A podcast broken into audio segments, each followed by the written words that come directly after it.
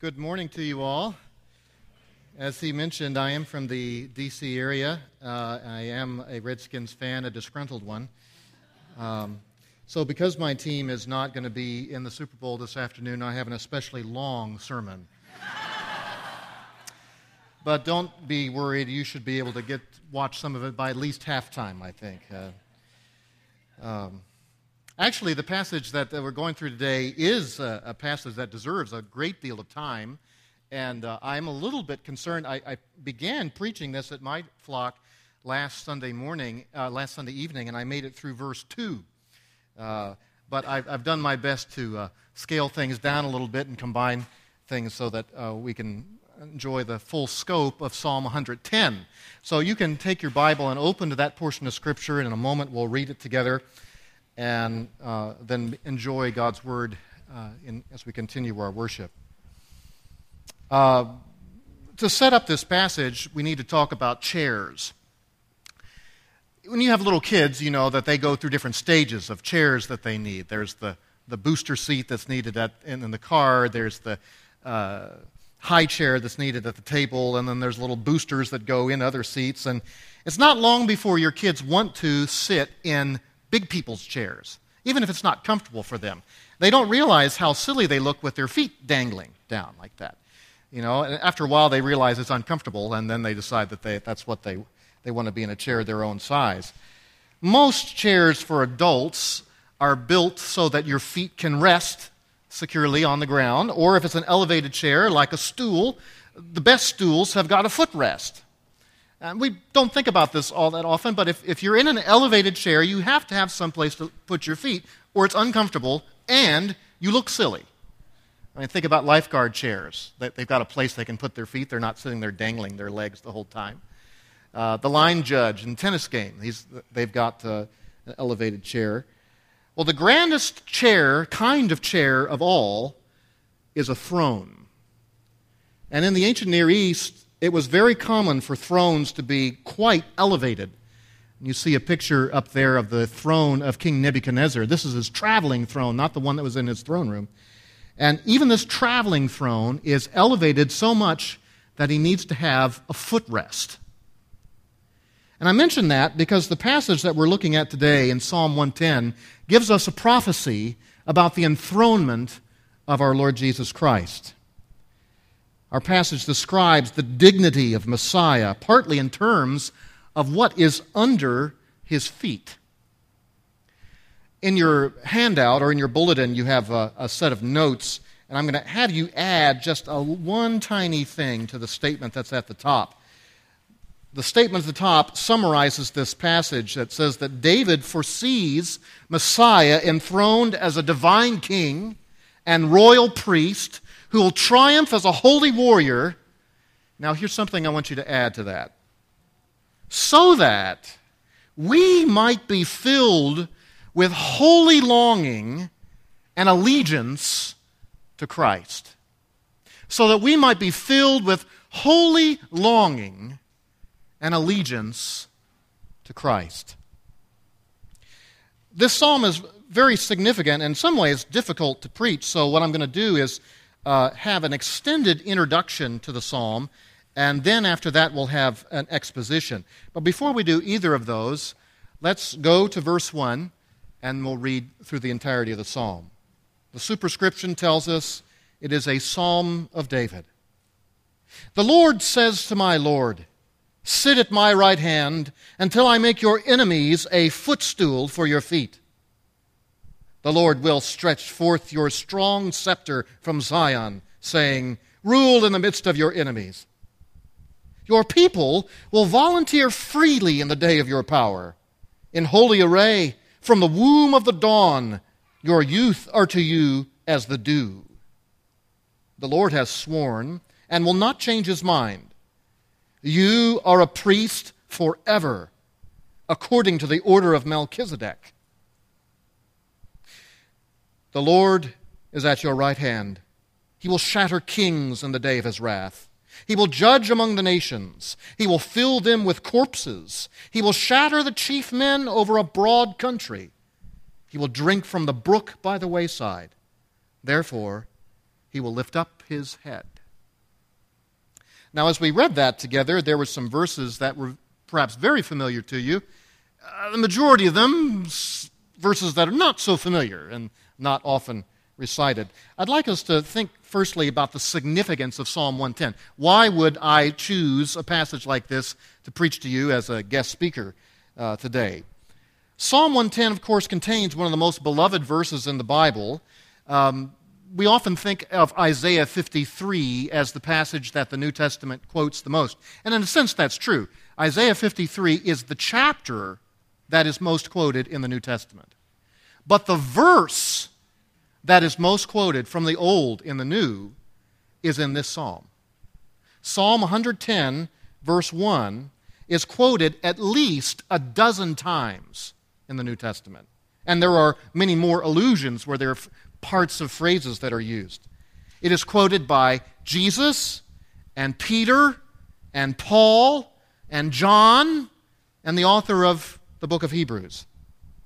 You'll find it quoted in Matthew and Mark and Acts and Romans and 1 Corinthians and Hebrews and Revelation. It is a verse of tremendous significance. And almost every direct, I would say every direct quote and almost every allusion that's found in the New Testament is applied directly to Christ. The New Testament universally sees Psalm 110 as being a messianic prophecy, one of the chief ones in all the Old Testament. Jesus insisted, for instance, that when David speaks of my Lord, that David is not referring to himself. Even Peter mentions this in Acts 2. Let me read for you just a few verses from Acts 2 33 to 36 in his preaching, Peter says, Therefore, having been exalted to the right hand of God, and having received from the Father the promise of the Holy Spirit, he has poured forth this which you both see and hear. For it was not David who ascended in heaven, but he himself says, The Lord said to my Lord, Sit at my right hand until I make your enemies a footstool for your feet. Therefore, let all the house of Israel be certain Know for certain that God has made him both Lord and Christ, this Jesus whom you crucified. I think one reason that the New Testament writers and the early church found Psalm 110 so potent and powerful as an explanation of the relationship of Jesus to the Father is that it, it, by prophecy shows us how Christ can be exalted and elevated, but not in a way that at all detracts from the glory of the Father. There is no sense in which the exaltation of our Lord Jesus in heaven has bumped the Father off of the throne. Because within this passage, we see that Yahweh speaks to Adonai and elevates him, but in no way is, is Yahweh's glory threatened. Jesus' ascension to the throne was not in any sense a takeover. And that's very different from many of the pagan ideas about how gods ascended to power and bumped off the other, and then these divine wars supposedly took place.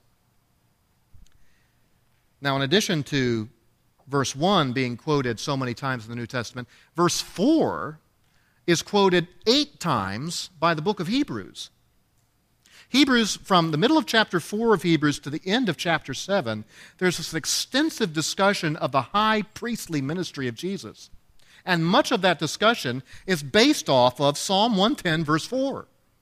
The author is laboring to say that Jesus is our high priest, a better high priest than anything that Judaism had seen before. In fact, it is a high priest that was prophesied within the Old Testament scriptures itself.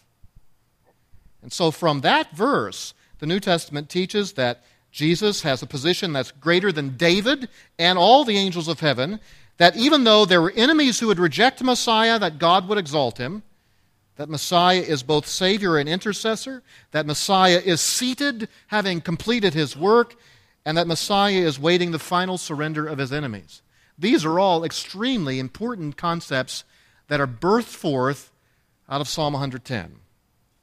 So, the, our, our study this morning is not going to be a how to sermon. Um, it, it's not going to be some string of practical advice for daily Christian living per se. It's really a, pack, a, a passage that is focused on the glory of Christ. This isn't a how to message, it's a how much message. How much glory Christ is worthy of, how much allegiance that is due to him, how much longing we should have for him to come again. So it's an important, it's a significant passage, and also by way of introduction, it, it has a great deal of complexity.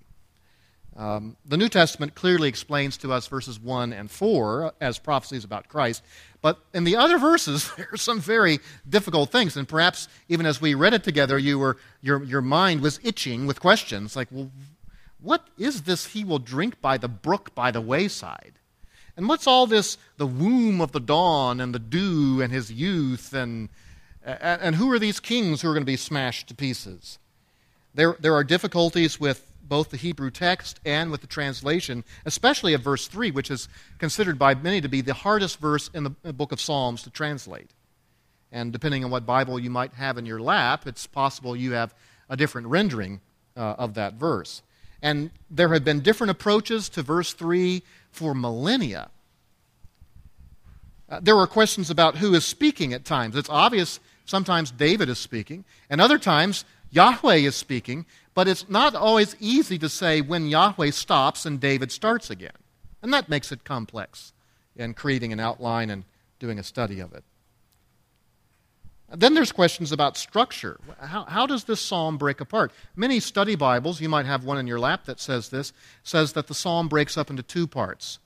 That there's a statement of Yahweh in verse 1 and another statement of Yahweh in verse 4. So verse 1 to 3 talks about his king, Jesus' kingly ministry, and verses 4 to 7 speak of his priestly ministry. It's a very common outline.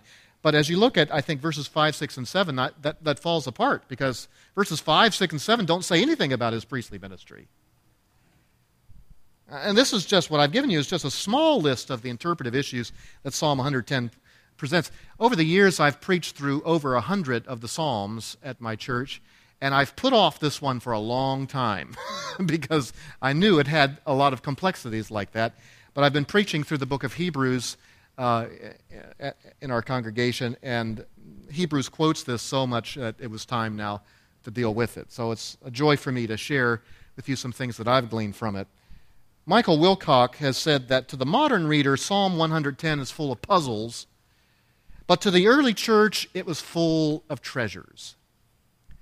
So, as much as we might wonder about some of the statements that we're going to read and, and, study, let's not lose the larger picture of the things that the New Testament emphasizes. One last point of introduction the authorship of Psalm 110. The superscription, the little title over verse 1 says, A Psalm of David. Now, our English Bibles, I think, have done us a disservice because in the Hebrew Bible, that is the beginning of verse 1.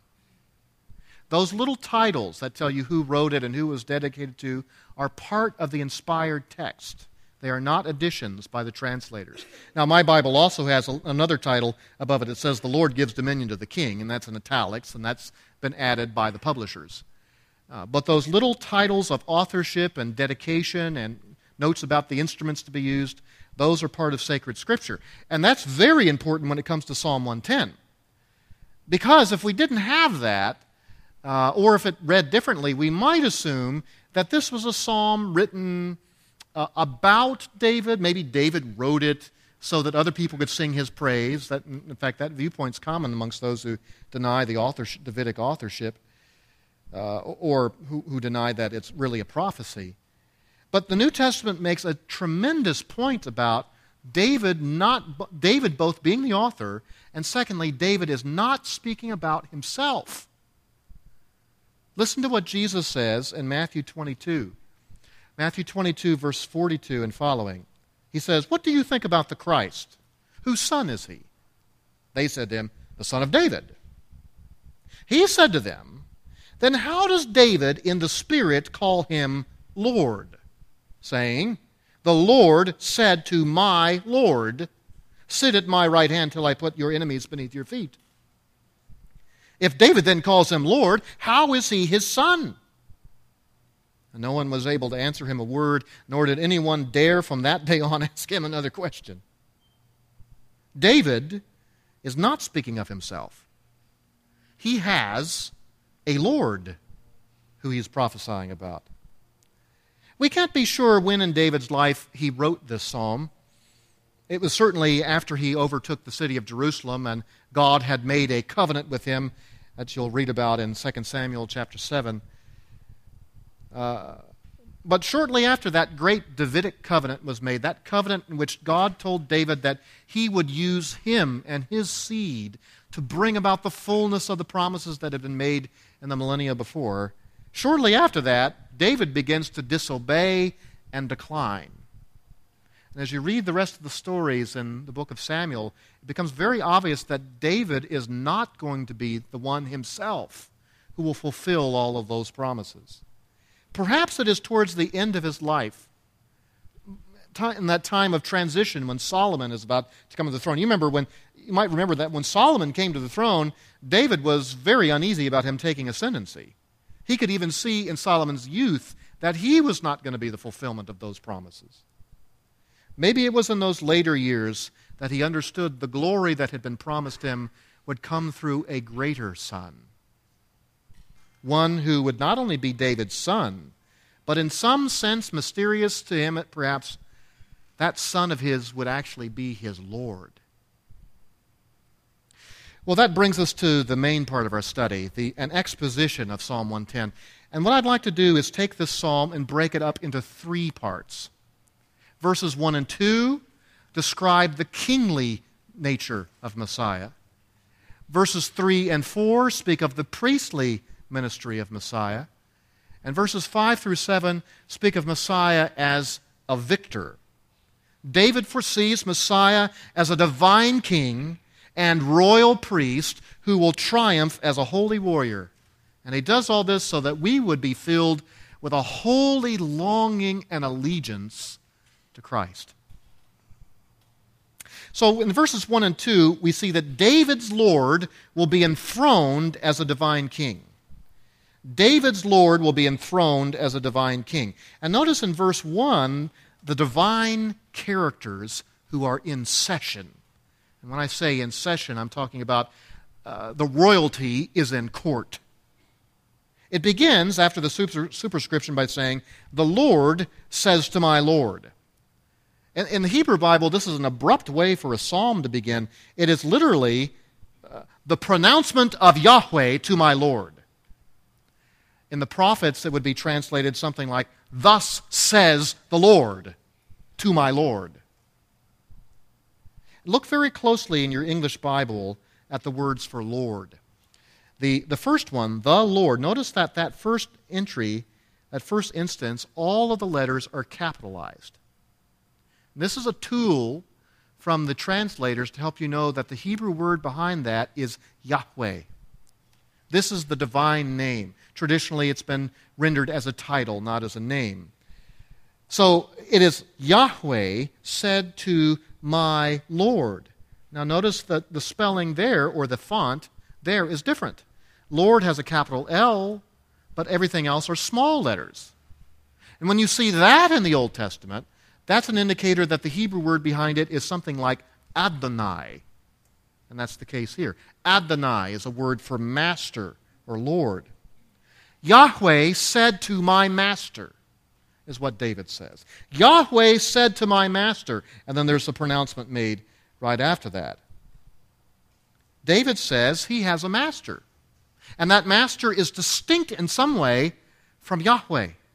And yet he is also a divine person because he is seated in this heavenly courtroom.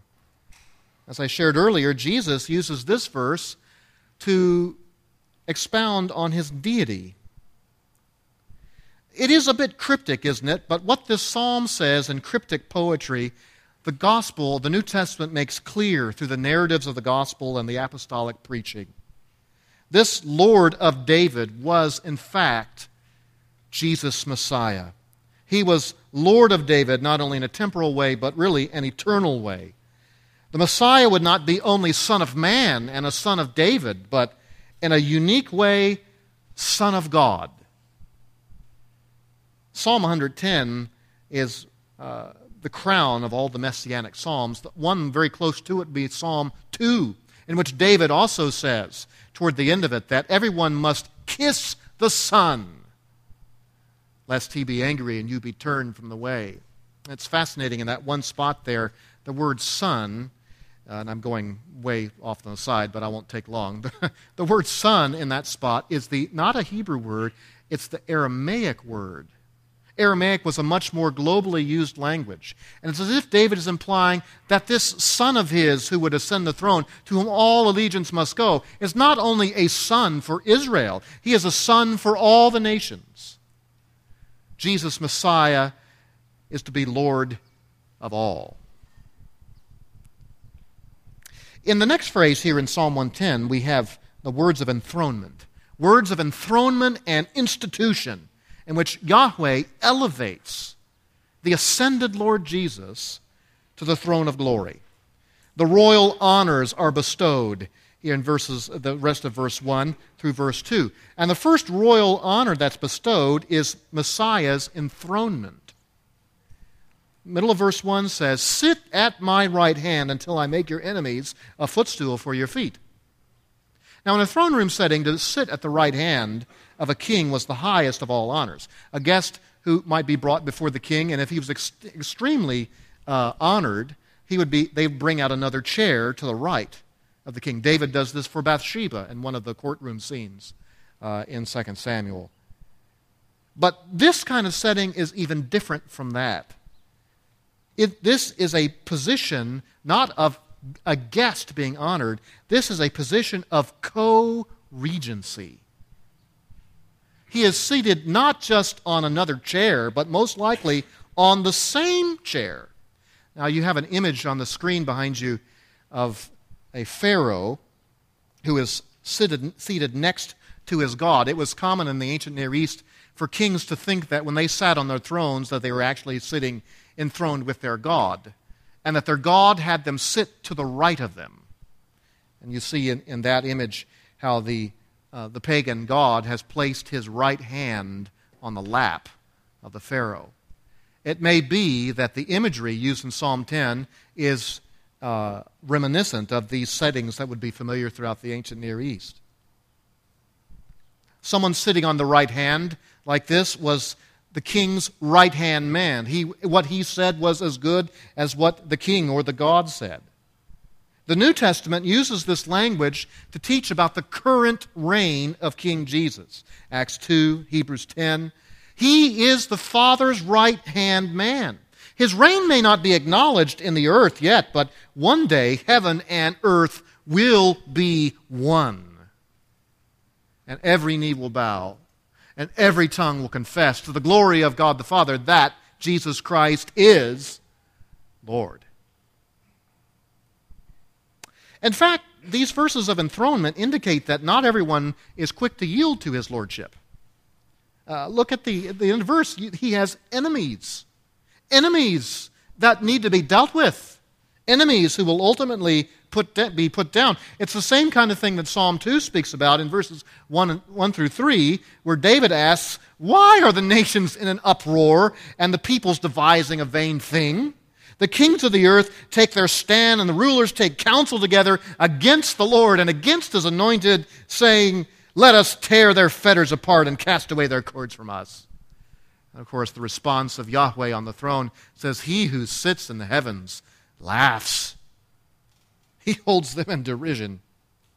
Yahweh promises his son that he will give to him a dominion with absolute, complete control all his enemies will be placed under his feet. After battle scenes, uh, battles took place, it was common, uh, or not at least not uncommon, for the victor to place his foot on the neck of the defeated king or leader. In this scene, we have the enemies being brought in, as it were, into the royal courtroom and are being used as a footrest. You know, as we said earlier, an elevated throne, you have to have some place to put your feet. And the, this image here, and it is a metaphor, of course, is very striking. This metaphor was also used throughout the ancient Near East. There's a, for instance, a painting on a wall in Egypt. Do we have that? Uh, uh, that next slide is a painting of uh, from a wall in Egypt where Pharaoh is sitting on the lap of his nursemaid, and under Pharaoh's feet are nine conquered enemies. I've given you two pictures. One of them is colorful but hard to see. The other one, you can see the, the heads of the, these are the nine traditional enemies of Egypt. It's obviously a metaphorical image, but it does speak powerfully. There are copies of letters from people in the land of Canaan writing to Pharaoh, and they refer to them, they're subordinate to Pharaoh, and they refer to themselves as the footstools of Pharaoh. There's another inscription from Assyria from around the time of Isaiah says, Valiant men who, with the support of Asher his Lord, have put all lands under his feet like a footstool. This was a powerful image that people were familiar with in David's day. And the thought is that God, that Christ, will one day have absolute control. What does it mean to have enemies under your feet? It's one thing to have an enemy in hand and to wrestle them down. It's another thing to have them so subjugated you can control them by your feet. It's the image of absolute sovereignty and dominance. Christ will one day have this kind of control. We do not now see everything under his feet. There are many rebels. And we were rebels. But God's grace changed us and transformed us and brought us into allegiance to King Jesus instead of being rebels against him. Today, people can willingly submit to him by faith and receive everlasting life. But if one waits in rebellion, they will submit to him one day, but not by faith. They will submit by force. And instead of entering into everlasting life, they will enter into everlasting destruction away from the presence of the Lord. So here is the enthronement envisioned in verse 1. And in verse 2, we have a prophecy. Messiah's triumph is foretold. Messiah's triumph is foretold. And here I believe David is speaking again. The Lord will stretch forth your strong scepter from Zion. Yahweh will cause your scepter, emblematic of his rule, to extend beyond just the city of Zion to really, the rest of Scripture tells us, all the world. The scepter, this royal rod, was originally, these were weapons. And over time, they came to be used ceremonially as a, a, sign of, of rule. Zion, of course, is that hill of Jerusalem where God's presence was known as he stationed himself there in the temple and the tabernacle. To have the scepter stretched forth meant that his reign would extend outward from that place. The second part of the verse, the New American Standard renders as a command and as a statement from Yahweh, saying, Rule in the midst of your enemies. But let me suggest that it could be translated a little bit differently. It could be translated not as a command, but as also a prophecy. You shall rule in the midst of your enemies. I think that's a better way to understand this phrase. It's a continuation of the previous statement of prophecy. You shall rule in the midst of your enemies. And there's something about that word rule that's unusual. There are a number of Hebrew words for rule. This is one of the more least used ones. It's actually a, a, an agricultural word, a word used for plowing a field, a word used for treading grapes. Tread in the midst of your enemies. It's a word of absolute dominance. And it's ironic that the previous verse spoke of his enemies being under his feet as a footstool, and here they are under his feet in yet another way.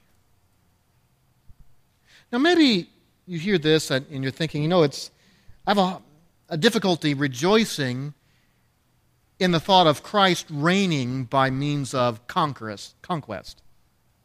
Uh, the thought that there will be those who are punished.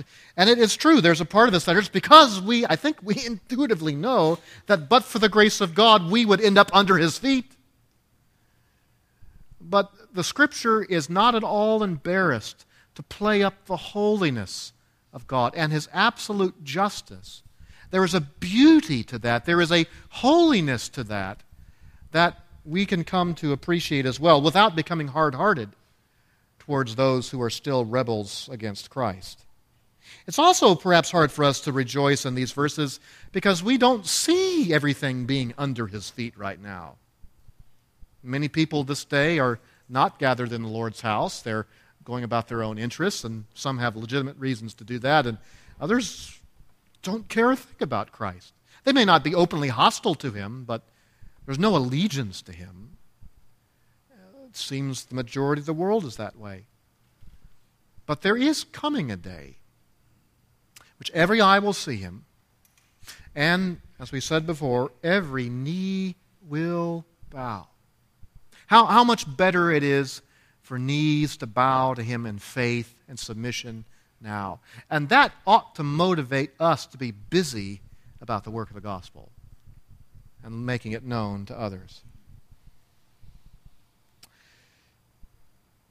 We move on to verses 3 and 4. This is the second major section of the psalm, and the imagery is going to shift, not so much quickly in verse 3, but by verse 4 it will definitely be different. I believe these verses speak about the priesthood of Jesus. This divine king will be installed as a royal priest. A royal priest. Now, I mentioned earlier, verse 3 is perhaps the hardest verse in all the Psalter to translate. And let me read for you what it says literally. In fact, I think we have a, a slide. This is a, a, a woodenly literal translation of the Hebrew text. Now, if any of uh, if any of you ever take my Hebrew class, if you turn this in, you would fail because this is not the kind of translation. But it gives you a sense of the choppiness and the difficulty of the text. Your people, free willingness in the day of your strength, in the splendor of holiness, from the womb of the dawn to you, the dew of your youth. That is choppy, isn't it? Hebrew poetry is known for being choppy. It, it's part of the artistry of poetry to force you to think about the connection be between words and phrases. Even some of our English poetry does this. We put words out of order and kind of funny structure, and to the point you have to really meditate on it a bit to, to, to discover what it's saying. Well, this verse is certainly that way. It's, it's that way on steroids. And over the millennia, really, going back at least to 200, 400 BC, there have been different ways of translating this verse, very different ways. I, I don't want to go into all of the ins and outs of that today. I'm going to give you what I think is the, the best way to understand it. But there are, it is dense with images and metaphors, and it is a very forceful piece of cryptic poetry. I'm not absolutely certain about the interpretation I'm going to present to you, but I do think it fits best. I think verse 3 fits better with verse 4 than with verse 2. There are some connections between verse 3 and 4. For instance, verse 3 mentions the splendor of holiness or holy array, which could be describing priestly garments. And verse 4 clearly mentions a priest. Verse 3 mentions the womb of the dawn and dew and youth, all emblems of newness and life. And verse 4 says that this royal priest is a priest forever. Those are some connections, I think, that bind together verses 3 and 4. So consider with me in verse 3 the appealing beauty of his holiness. The appealing beauty of his holiness. He has a people who are eager to follow him, we're told. Your people will volunteer, will volunteer freely in the day of your power. that's good to hear because in verses 1 and 2, all we heard about were enemies.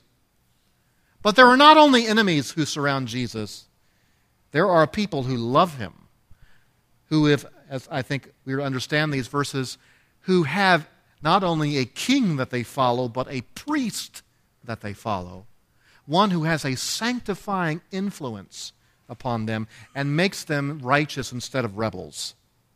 These are not subjugated, defeated people. These are people who freely serve him in love and devotion. What they do in their service is not defined in the psalm, and it's really unimportant because the focus is upon the king, not upon his servants. But it implies that they will gladly do whatever he wants them to do. Now, that's a good word for you and me to think about our position with King Jesus.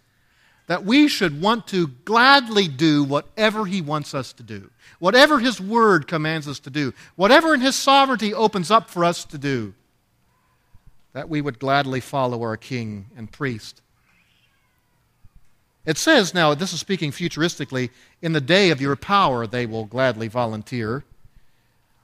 Uh, we've not yet seen the fullness of our King's power. We've seen bright, burning glimpses of it in the Scripture. We've known some of the reality of that power in our lives. The power of His resurrection is at work in us through the gospel.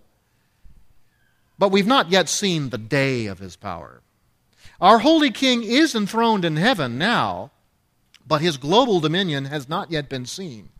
So there's a sense in which this verse, and really the whole psalm, eh, ought to create within us a longing to see the day of his power.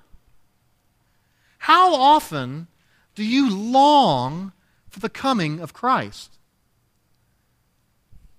Eh, you know, the younger we are, the more we have short term goals that we long for. We long to finish college or finish that graduate degree and get that new job and get that house to find your wife or your husband to have your children. We, we have these, these things we long for, and those are fine so long as we keep them in their place. But there ought to be an overriding hope that is above all those things. The New Testament makes so much about hope, the confident expectation that when King Jesus comes, everything that's been promised to us will be brought to pass. Do you long for it? Do you look for it? And I don't mean trying to figure out when the rapture is going to happen. I mean being enraptured with the thought of what it will be like when he comes.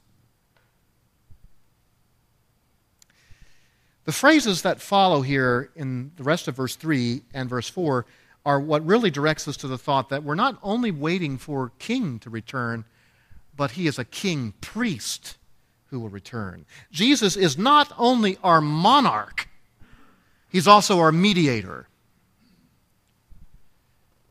Look at the second part of verse 3.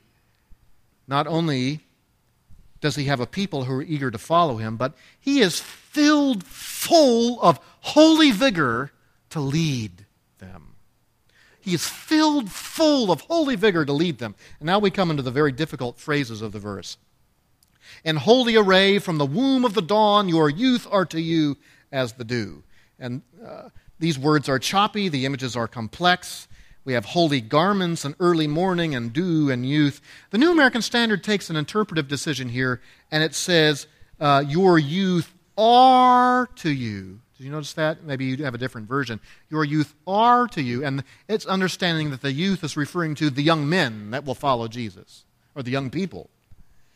But in the Hebrew text, the word youth is actually singular. And I think in this place it is still referring to Messiah.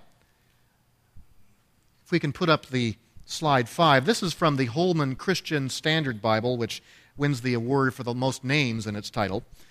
Um, but in some cases, they have renderings that I prefer, and this is a good one.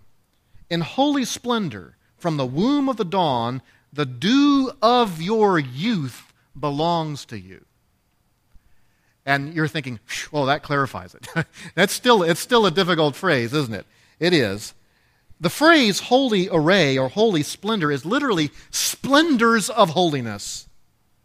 It could refer, and I think it does refer, to the holy garments of a priest's vestments. It's used that way elsewhere in the Old Testament.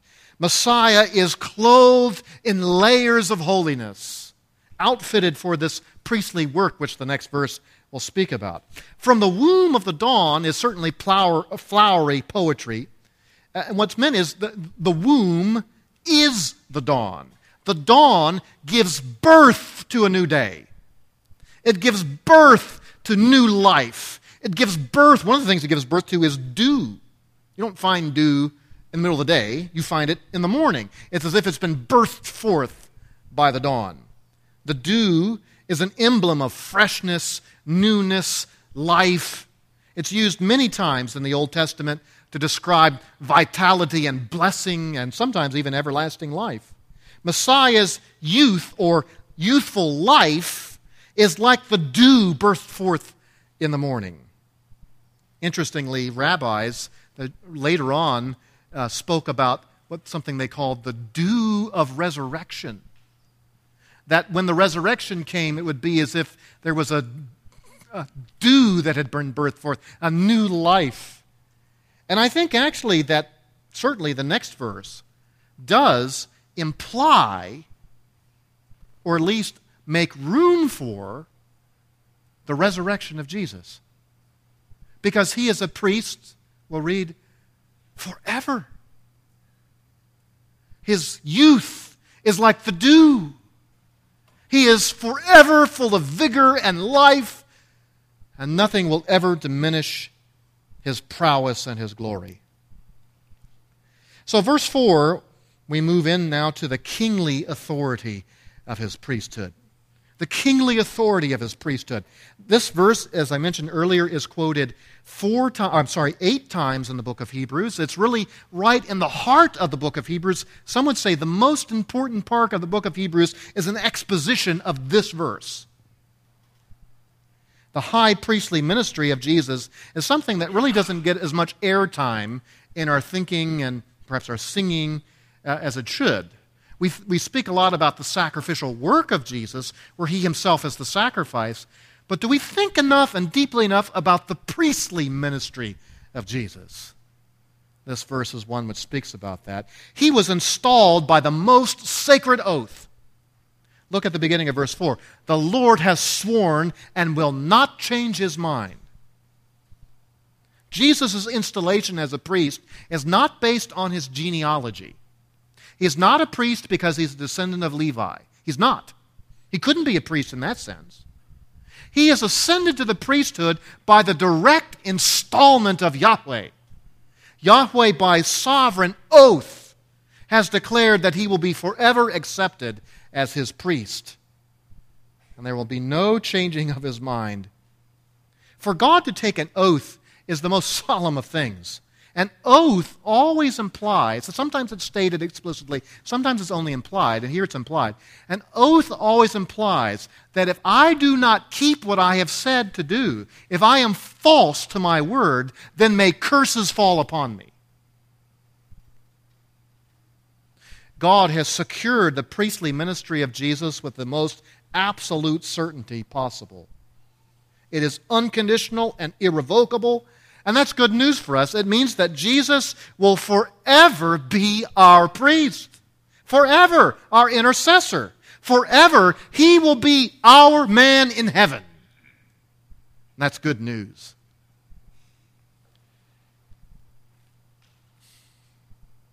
He was installed by the most sacred oath, and he was ordained to a most unique priesthood. This next part of verse 4 contains a phrase that maybe caused you to trip up a bit. Who, who in the world is Melchizedek?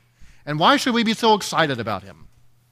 D.A. Carson has a wonderful message he preached called, Let's Get Excited About Melchizedek. well, let me share some reasons why we should be.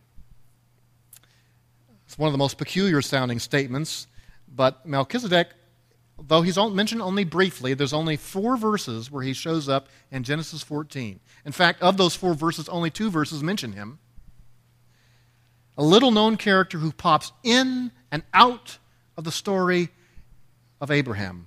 Abraham was in his 80s. He had been in the promised land for perhaps up to a decade, and the promised land didn't look so promising. He, he had just got himself involved in a war. He had to go rescue his nephew, Lot, from captivity. And after chasing off these invaders, the king of Salem, an old name for Jerusalem, came out to meet him as he was on the path. And Melchizedek offers to him a blessing. I, I believe Melchizedek is a Canaanite king who had a true knowledge of the one true God. He was unique, though, he was a king priest. Installed, we would assume, by the direct word of God. He pronounces a blessing on Abraham in Genesis 14, a blessing that reinforces to Abraham the promises that have been made in the previous chapters.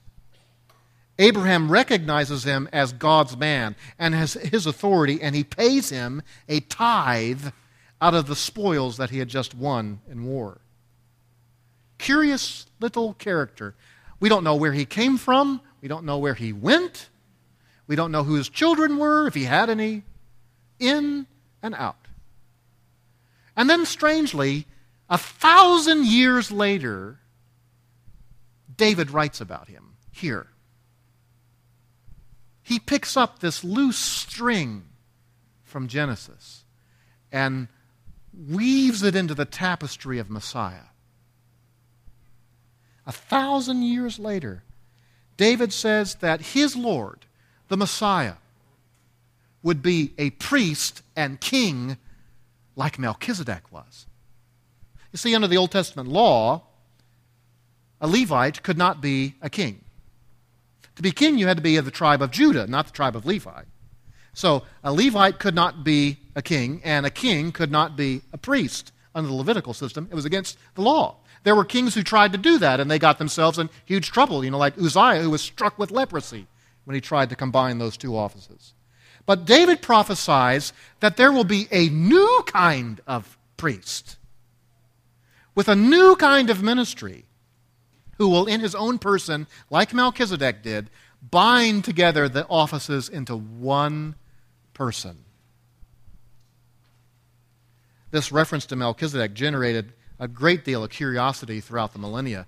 There are Jewish writings that have all sorts of fanciful things that they think about who Melchizedek was. And David's mentioning it again in Psalm 110, only added fire to it. And there's idea, like in the Dead Sea Scrolls, he's depicted as an, an angelic figure who's going to come back with Messiah. They, they were struggling to what to do with this. And we are indebted to the book of Hebrews for spending so much time expounding on this theme and teaching us of the priestliness of Jesus.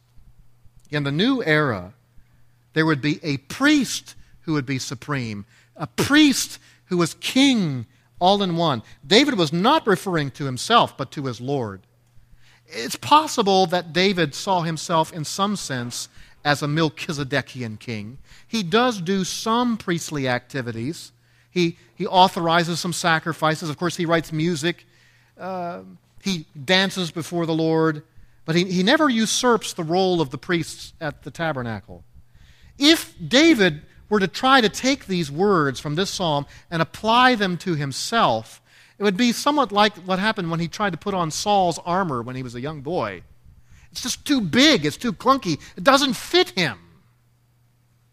The only one whom these words fit is David's greater son, King Jesus. And not only is our king, he is our high priest forever. And that is such good news. There is no danger of his work ever being imperiled by his mortal demise. The New Testament emphasizes in, in, Hebrews chapter 7 that he is a priest forever by right of his indestructible life. He has conquered death and hell. There's no succession that's going to happen in that priesthood. We don't have to worry about a, another priest rising up in his place who is spoiled rotten like many of the Levites were. No, he is the perfect priest who has offered the perfect sacrifice for our sins and has made atonement and brought us back into union with our God. So these images of Christ as king and Christ as priest are being painted for us so we, we would be filled with holy longing for him to come back, and holy allegiance to him in every day until then. The last section of the psalm is in verses 5 through 7, and the imagery changes yet again. In these verses, King Jesus, our king priest Jesus, is depicted as a victor, a warrior. This king priest will triumph as a holy warrior. Now, we have a problem when we come to verse 5, an interpretive problem. It says, The Lord is at your right hand. Look at the spelling of Lord in your Bible. Uh, if you've got a good printed edition, you'll notice that there's a capital L, but all small case letters after that. And that means that the Hebrew word behind this word is Adonai. Adonai at your right hand. So the question here is Is David speaking to Messiah and saying to Messiah that the Lord, and Adonai is used of Yahweh sometimes, is he saying that Messiah, as you go forth into battle, Yahweh is with you. Adonai, the Lord, the Master, is with you, and he will help you conquer your foes. Or, as I take it, is David now praying to Yahweh? And saying, Yahweh, this master who is at your right hand, he will go forth and do valiantly. And I'm inclined to take that latter view. And that makes, in some ways, it makes it easier because by the end of the psalm, almost everyone agrees that it is, it is the Messiah who lifts up his head in victory. So understanding it this way is, is easier. Um, we see in verses 5 and 6 that he will thoroughly vanquish all his foes.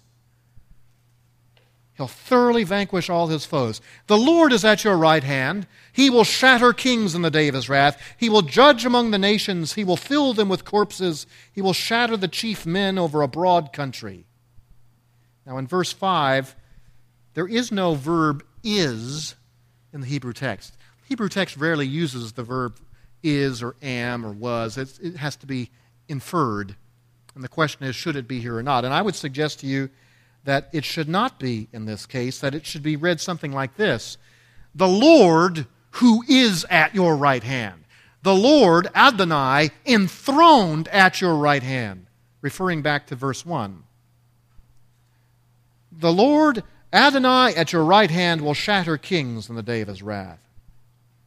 The Lord who was enthroned at Yahweh's throne will go into battle and win the day and end the night of wrong. He will shatter his enemies. A graphic term for smiting and more than that, beating to pieces. The phrase chief men, as the New American Standard has it, could be understood differently as well. Uh, in verse 6, he will shatter the chief men. Uh, literally, he will shatter the head over all the earth. It's singular, head. And it's a debate amongst translators of whether we should understand it as uh, collective. You know, sometimes uh, we talk, people will talk about being a menace, and this, oh, they're, uh, they're beaten head, and by that they mean more than one, you know, many people's heads. But it's possible that he's referring here not just to the kings of the previous verse, but to the ultimate head of all opposition to Christ. This might be, and I'm not certain, but it might be an allusion back to Genesis chapter 3, where there was a prophecy given to Eve that her seed would crush the head of the serpent. It may be. It may be that that's what this verse implies. It also sets up a contrast. In verse 7, we're told that Messiah will lift up his head in triumph. These prophecies are entirely eschatological. They are alluding to things at the end of the age. In verses 1 through 4, there's a mixture of prophecies. Some of them have to do with Jesus' earthly ministry, especially verse 4, uh, or things that took place in his ascension.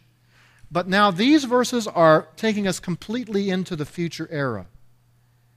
They describe poetically what will take place at Armageddon things which sound frightful and unpleasant, and there may likely be a part of us which cringes when we read these words to think that our, some of our fellow men may come under judgment such as this. But think of these passages, as the Scripture does, as celebrating the ultimate triumph of good over evil, the triumph of God over the devil. There is a beauty in this conquest. There is glory to God. God receives glory to his name even in judgment. Because when God judges, he is in fact being faithful to his character. Thanks be to God, Christ Jesus has taken our judgment for us. What a blessed joy that is. This should give us confidence in God's plan. There is a glorious end coming in which evil will finally and forever be put down. This is the promise of the ages. And we have so much evil in this day and age. It's good that we're, uh, we're people of the gospel, that we're out about sharing the good news and the power of Christ. But even for those who refuse and reject, we know that in the end, God's glory will not be thwarted. There is a glorious kingdom coming. Verse 7 gives us one more image. And I've entitled it this way that he will relentlessly pursue total victory. Relentlessly pursue total victory. The first half of this verse is, is difficult uh, because of the image. It says, He will drink from the brook by the wayside. what is this brook and why is he drinking and what's so important about that?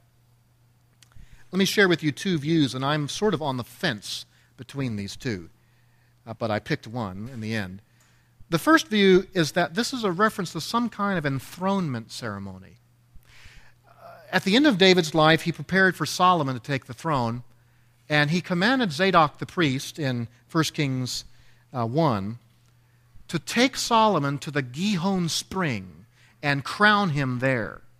And that place was significant because that was the place in Jerusalem where David and his men first infiltrated the city.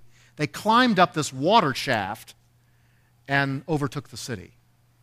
And so Solomon is crowned by that brook where the city first began to fall. Could it be that he is using that imagery here to describe poetically the enthronement of Jesus over Zion? It may be. Yet another view, and this is the one where I am right now, is that this is not an enthronement image, but it's, a, again, a battle scene image where Messiah, as warrior, is pursuing his enemies to the end. And he is relentless. He prosecutes his war to the very end. He does not stop to rest. He, he doesn't need to bivouac and take care of himself and gather himself. He need only scoop up a drink on the way and keep going.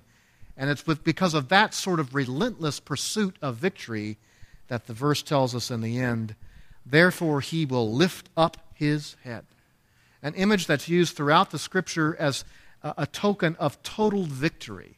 You know, today, at the end of the Super Bowl, there will be a loser. Uh, I can guarantee you one of the Harbaughs will win, but beyond that, I can't make any prophecy. Except that there will be a winner, there will be a loser, and the losers will leave the field for the most part like that. It's, it's a natural human response. Shame causes the face to fall, and glory and honor causes it to raise up.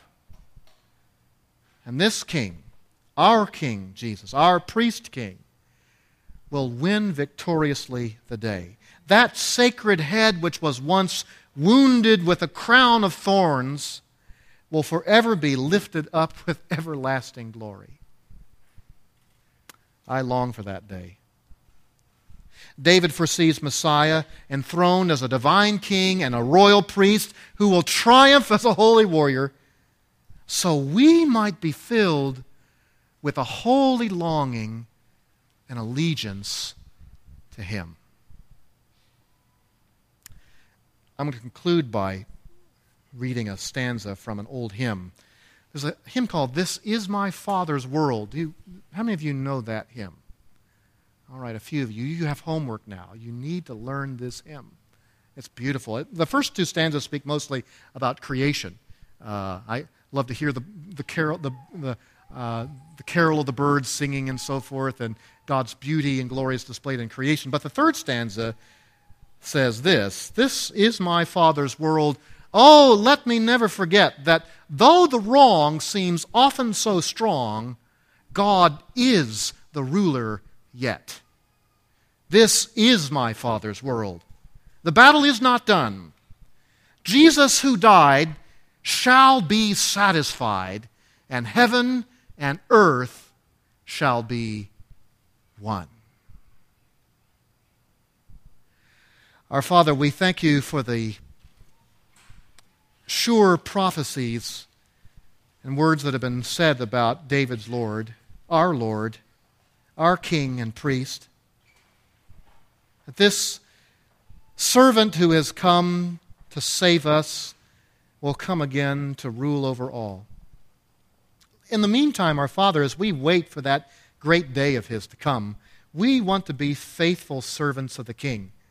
We want to be obedient to our priest. We want to cooperate with his sanctifying work within our lives we want to follow what He tells us to do and freely do wherever He sends us to the glory of our Christ. We want to be busy about the work of letting others know that there is a way to rightly relate to King Jesus, that they need not be rebels, that they might come to Him and find the newness of life that He gives, and to know Him not only as a conqueror, but as a good King a saving King who transforms from the inside out. Give us, Lord, this kind of longingness for Christ to come and a joy in making him known to others. We pray it in Christ's name.